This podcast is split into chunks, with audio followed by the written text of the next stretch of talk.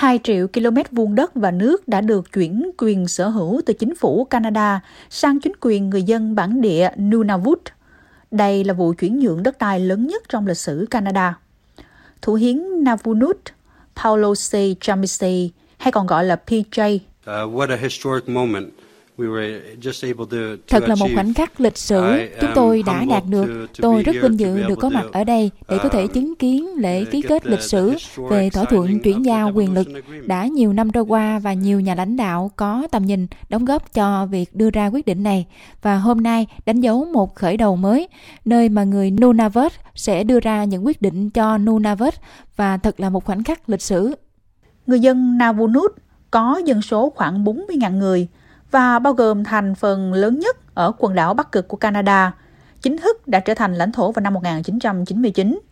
Thỏa thuận chuyển nhượng được ký kết trong những ngày gần đây, được trao quyền cho người dân Nunavut toàn quyền kiểm soát đất đai và tài nguyên của mình, bao gồm vàng, kim cương và khoáng sản, đất hiếm cũng như dầu khí.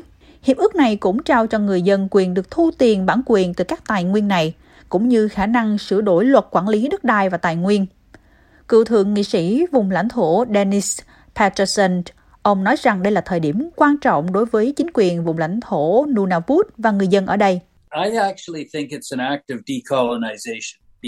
Tôi thực sự nghĩ đó là một hành động phi thực dân hóa, bởi vì chính phủ có thể có thiện chí để điều hành công việc của chúng tôi, nhưng lại không có sự kiểm soát từ chúng tôi. Các trữ lượng tài nguyên phong phú của lãnh thổ này ngày càng được chú trọng trong những năm gần đây, khi biến đổi khí hậu tiếp tục khiến lãnh thổ Bắc Cực dễ tiếp cận hơn cho việc khai thác và vận chuyển. Thủ tướng Canada Justin Trudeau cho biết là việc chuyển giao quyền sở hữu tài nguyên có thể tạo ra một tương lai mạnh mẽ hơn và được trao quyền nhiều hơn cho lãnh thổ và các chủ sở hữu truyền thống của nó.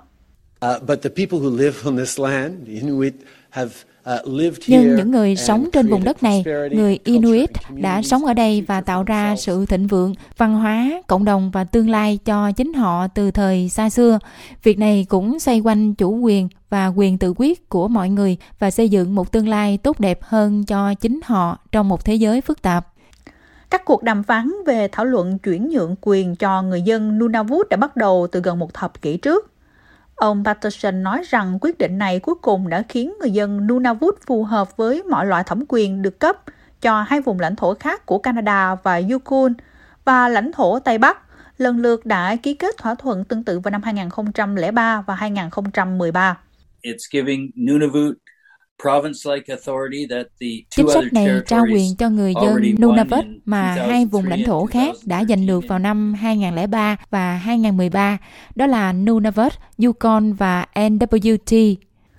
Thủ tướng Canada nói rằng thuật ngữ chính thức chuyển giao không thể hiện được gì nhiều trong tầm quan trọng của việc chuyển giao quyền kiểm soát nơi này, vốn chính thức đã bắt đầu vào ngày 1 tháng 4.